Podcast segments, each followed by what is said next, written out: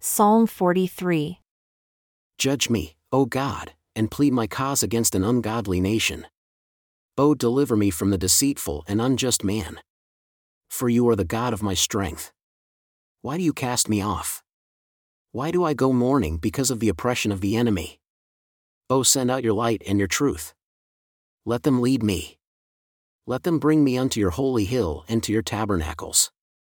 Then will I go unto the altar of God, unto God, my exceeding joy. Yea, upon the harp will I praise you, O God my God. Why are you cast down, O my soul? And why are you disquieted within me? Hope in God, for I shall yet praise him who is the health of my countenance and my God.